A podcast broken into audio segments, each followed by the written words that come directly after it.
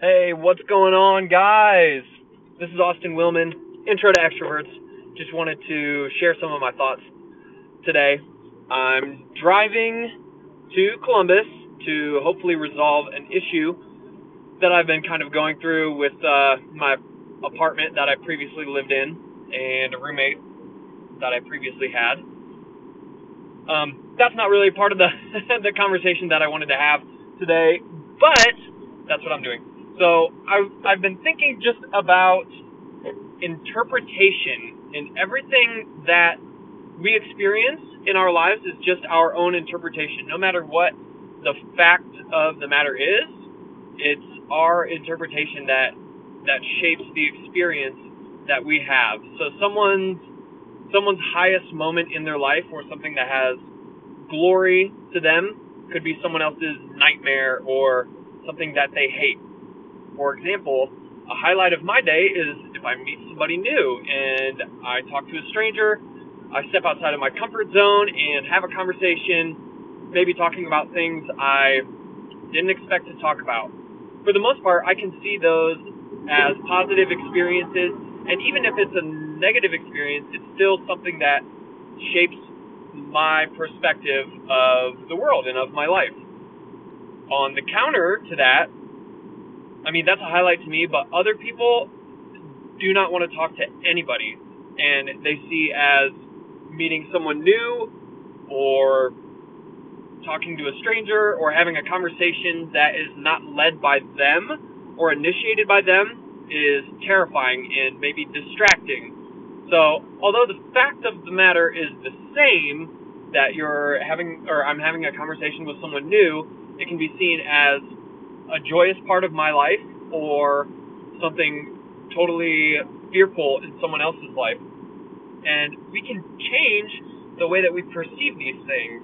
And I think that's that's really important moving forward is we can shape our interpretations of things and that just comes from expanding and it's experiencing more things. It's almost like a self-fulfilling prophecy that if I'm uh, if I tell myself that conversations with new people are going to shape the way I think, and I can interpret that to be a positive experience than any other time that I have a conversation with someone new, or just a conversation that I didn't expect to have.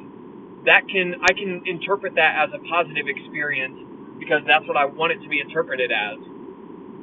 Just if if someone has that you know negative uh, mindset about talking with someone new and it's intimidating and they don't have something to contribute to the conversation. If they have a, a new conversation or a new connection with somebody, then the whole time that they're thinking of that, it's going to be like, oh my gosh, this is so distracting. I could be doing my other work right now. I don't know who this person is. I don't agree with what they're saying. And they'll walk away from that being like, see, I told you, I told you so like this stuff is is all negative, and I can't wait to go back in my hole. And these interpretations are they they they shape how we see everything, right? One of the the little things that I that really resonates with me is how you do anything is how you do everything. And this this whole like idea I think is coming from um, like if you have a messy, I don't know, a messy workspace, then maybe it signifies that you'll have a messy life or it, it translates into other aspects of your life. Or if you litter, like just something, I don't know, I'm driving right now and I see a, a wrapper in my car, and if I were to just throw that wrapper out the window, like I don't care about this, then what other parts of my life am I uh, metaphorically littering. Like if I'm, I don't know. Again, going back to the conversations and the connections that I have with people, because I think that's a big part of my life, and what I'm trying to do is make connections, network, experience new ideas, get people's stories. If I'm littering in those, maybe I'm like throwing trash into the conversation with gossip or something like that you know, what other parts of my life am I doing that in? Am I like, you know, skipping? Am I cutting corners in a morning routine? If I'm in a relationship, at what point am I going to do something for the ease of my own sake, but really it's polluting somebody else's environment? And if people were to catch that, if people were to pick up on that, like what kind of what kind of person would I be interpreted as to them? As far as like, you know, now that now I'm seen as like mm, always having a piece of trash to throw in somebody else's environment, and like, I don't know that. Like, if you're surrounded by people who litter all the time, then you're gonna think it's okay to do that, especially in conversation. If you're around people who are constantly talking negatively about other people, gossiping, then you're going to think it's okay to gossip and, and talk negatively about other people. And it's so, I, I think it's interesting, uh, referencing this book that I've read a couple times called Sapiens, that gossip or the ability to talk about other people in a way that's non constructive or not, uh, how, how do I phrase this, evolutionarily sound, like mon- monkeys can tell each other basically that there's like danger nearby, so they can they can reference um, objects or uh, animals outside of just themselves and the person that they're or the you know animal that they're speaking to, whatever. Um, they can reference like different animals, but they can't talk. They can't communicate about that animal. So gossip or the ability to talk about somebody else and about somebody else's actions that have happened in the past is strictly a human a human function. And so like that's what makes us unique and that's what kind of gathers people, you know, around the water cooler. You're you know, talking about other people.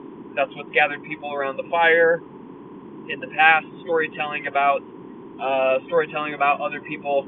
Those environments can be, I mean, they are uniquely human, but we have to be careful that our interpretation of gathering and, and talking about other people and about other circumstances other situations um, can be negative to to our worldview.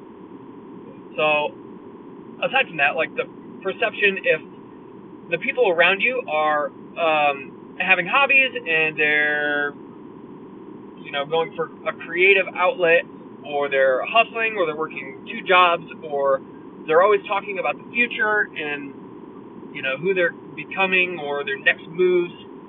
If if that's your environment, then more than likely you will be trained to or conditioned to start thinking that way, as opposed to if there's if you know there's no one around you and the only the only interactions you have are through social media or the only interactions you have are with uh, other people who are just like stuck in their current position and they're gossiping about others and they're talking about their past and you know things that are maybe not um, not serving them in the present moment.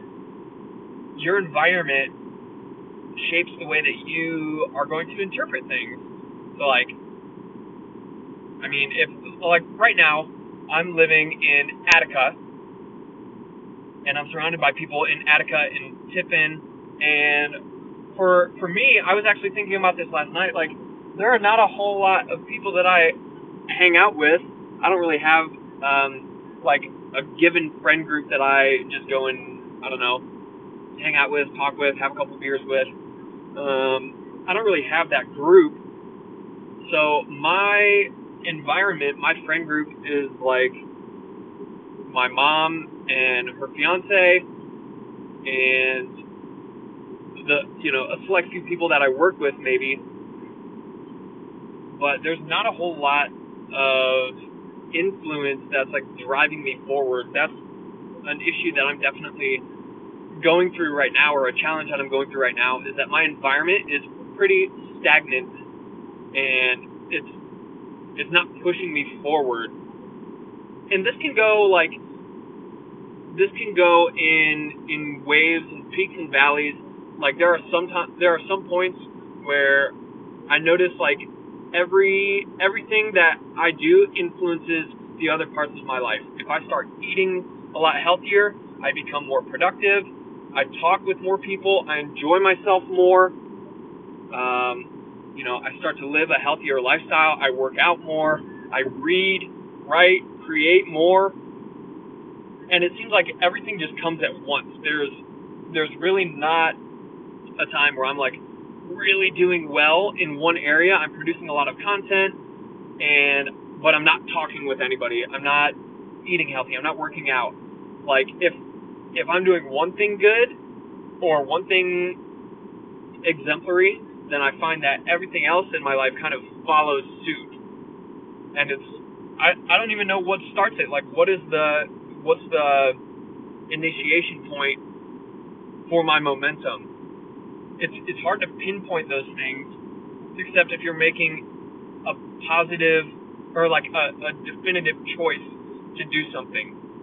And then it's the same thing on on the back end. You know, if you go into that valley of your mindset and my in my motivation, I might start, you know, letting my diet slip and eating more poorly, then reflects I don't feel like working out as much, and that you know dips my self confidence. I don't want to talk to as many people.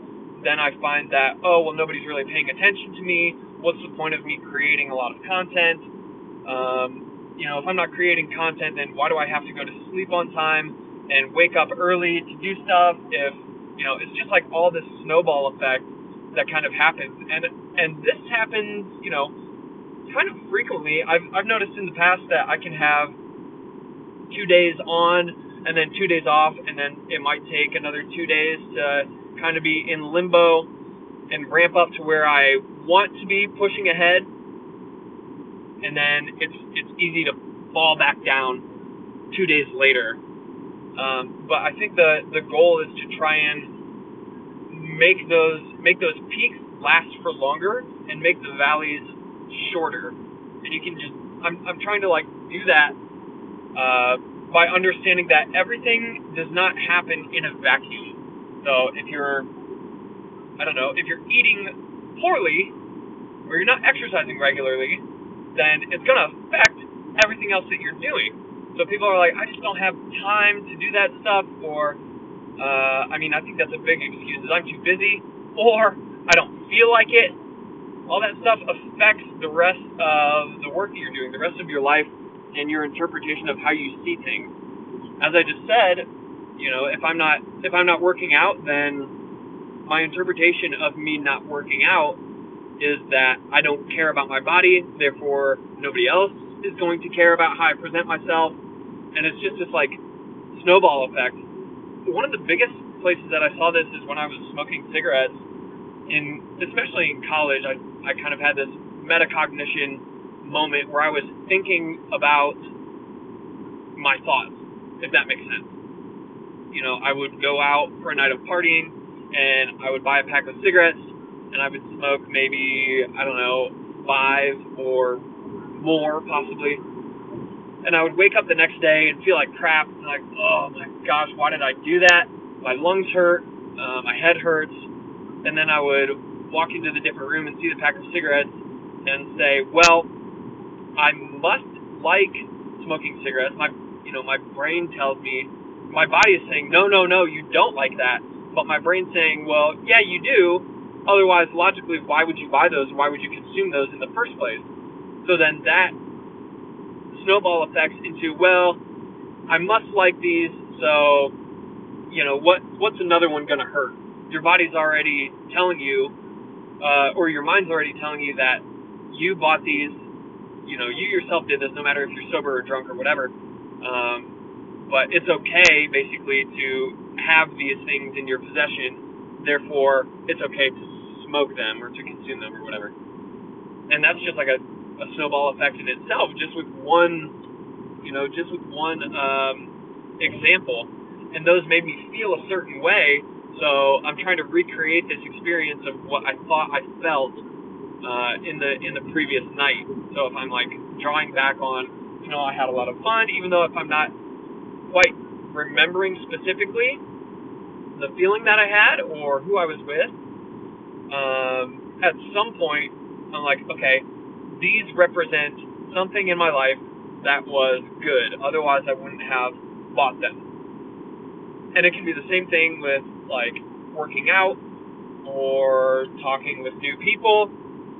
Uh, just associating and interpreting those things positively will make you want to do more of that. And that's what I'm that's what I'm trying to systematize, I guess, is how can I how can I find these things that are productive for me and find like what whatever the latching on point is so I can find more of those latching on points and and fulfill fulfill that prophecy, right?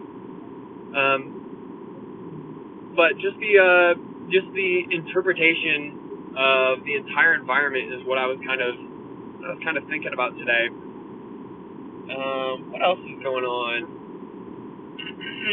Man, there's like uh, any anything that happens negatively in my life, I can look at it and try and instead of saying it's a negative event that's happening, I can say, okay, this was an experience and just change my change my vocabulary around that. You know, if I can name something, then it means I've I've been there and I like understand it. Which that's a whole different conversation of understanding something and realizing it. Those are two different things. But if we start to if I should say we if I start to name things or name certain experiences differently, then those get interpreted by my brain differently, just like a negative situation. If I interpret it and I say, man, that was negative, then my brain automatically says, okay, I associate everything uh, that happened within that as negative, and that's what I focus on. But if something happens that I didn't like, and I say, okay, that's that was an experience that I could learn from, then I can view everything that happened within there in a different sense. My brain's interpreting it differently.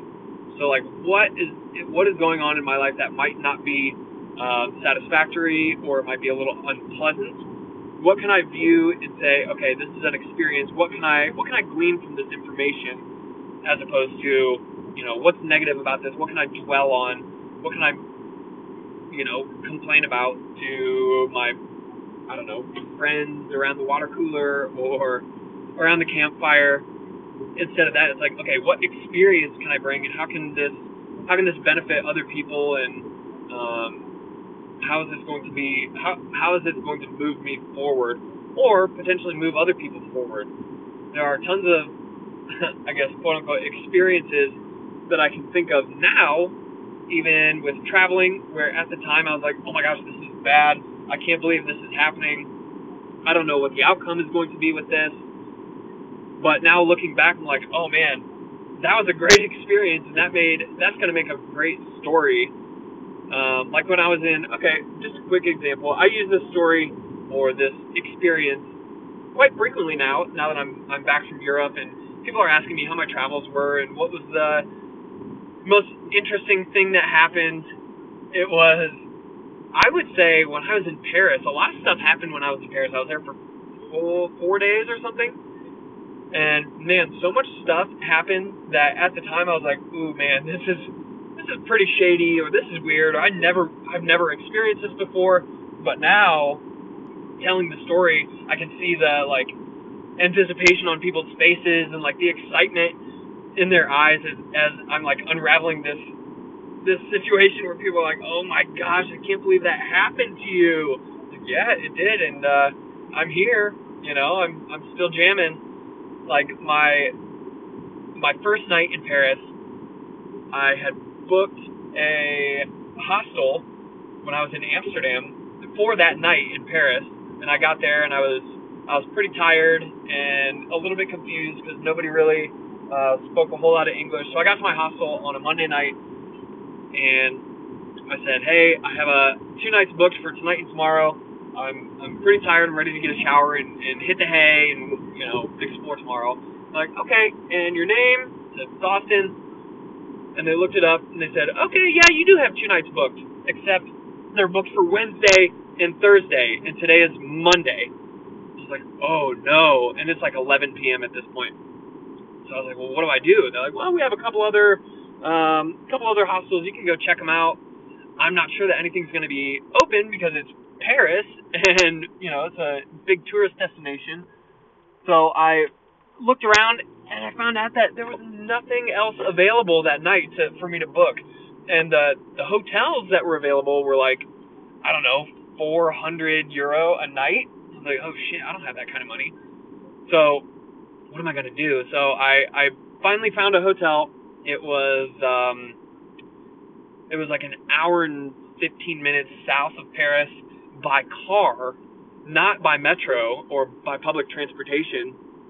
So I was like, okay, you know what? At least I have a place to stay if I really need it. So I started, I got on the metro and tried to start traveling towards this hotel. And I was on the metro and I was supposed to take it like eight or nine stops. I didn't have Wi Fi, so I was just following my screenshots. Supposed to take it for eight or nine stops, and it stops after three stops, and everybody on the metro starts getting off, and they're saying something in French over the over the announcements, the announcements, the the intercom or whatever, and I finally like just realized that hey, this this metro is stopping here, and everybody has to get off for some reason. I finally uh, I finally figured out that the uh, railway was having construction done and I had to like take a bus to another metro stop and then take that and then get another exchange. It was going to take me like two or three hours to get to this hotel. So I was like, oh my gosh, okay. What are my other options? So I hopped off and um, went outside. Was looking around. There were some people. It was a nice little quaint area. So I started walking around. And I have my like backpacker uh, backpack on. It's huge. It's really heavy. Uh, and my other bag. So I look like a total tourist, ridiculous, walking around. Um, and I finally got some some insight from the locals that said, uh, you know, this is a pretty dangerous area if you're just trying to like stay up all night and walk around. Like it gets pretty shady at night. But there is this bar that stays open till 5 a.m. Maybe you can go there and uh, I, I don't know. That'll buy you some time, I guess. So you're in a socially acceptable environment instead of just walking around with, um, you know, homeless people or or whatever. So I was like, oh, geez, all right. Uh, I go to this bar and I'm like, I really don't know what I'm supposed to be doing here, but the plan for me at that point was to stay until five in the morning when it closed, and then uh, walk around until um, walk around until the sun came up and I could maybe, you know, take a take a nap in in a park when the sun came up. So I started I was like, man, I'm, am I just going to get wasted for like 5 hours until I figure out what to do? I was like, you know what? I'm going to make the best of this situation. And I started to try and talk with people. I mean, people don't really speak English in this uh, in this part of Paris, but I started to make some friends. You know, where you from? All all the small talk. Uh, yes, I'm from America, and I found out that you know a couple people were very interested. Like, oh my gosh, what are you doing? You're just backpacking around. That's so cool. I wish I could do that. So, where are you staying tonight? Why do you have your bags with you? And I, I expressed the situation to a couple people. They're like, oh my gosh, that's so that's so crazy. I can't believe you're here. Like, you're just gonna be homeless? Like, what? and then one guy was like, you know what? Actually, that's pretty cool. You seem like a nice guy. You can stay with me. You can stay with me tonight. You know, it's it's not a big deal. I have a couch, and so I found a place to stay that night, and we ended up, you know, staying until the bar closed. And um, I was like, okay, finally, I'm like really tired. I've been up since early in the morning, and now it's five o'clock in the morning again, and I've been traveling all day. So we're going to the metro, and we found out the metro doesn't open until like 6:30 or 7 in the morning. So we have to find out what to do for another, I don't know, hour or two, meet some new people, make some new friends, and uh, finally make our way back to this guy's place at like seven or eight in the morning. Um, and then I wake up at two the next day, and he's got breakfast made for me, and breakfast at 2 p.m. Um, so I I leave, and now the I mean this the story just continues of like I don't know what I'm gonna do because now uh, I have no idea where I'm at, and he's like not very good at giving me directions. Um, so I just like walked to where I think the bus stop was because we took a metro and then we took a bus. It was like a 45 minute trip. outside of where I met this guy, and I I'm like trying to you know talk with people. Very few people speak English again, and I get on a bus that I think goes like toward the Eiffel Tower. Again, I don't have like a, a reference point. I don't have a hostel to stay at, so I'm just like, all right, well, what am I gonna do for the next 12 to 18 hours until I find a different place to stay? Um, so I like hop on this bus, and I think it's going toward the city center or the Eiffel Tower or something. And I, I don't think that this is the right bus. So I asked somebody, and they're like, Eiffel Tower? No, no, no, you're on the wrong bus. This is going to take you the wrong way. So I had to hop off and jump on the next bus, and they said, yes, this is the right way.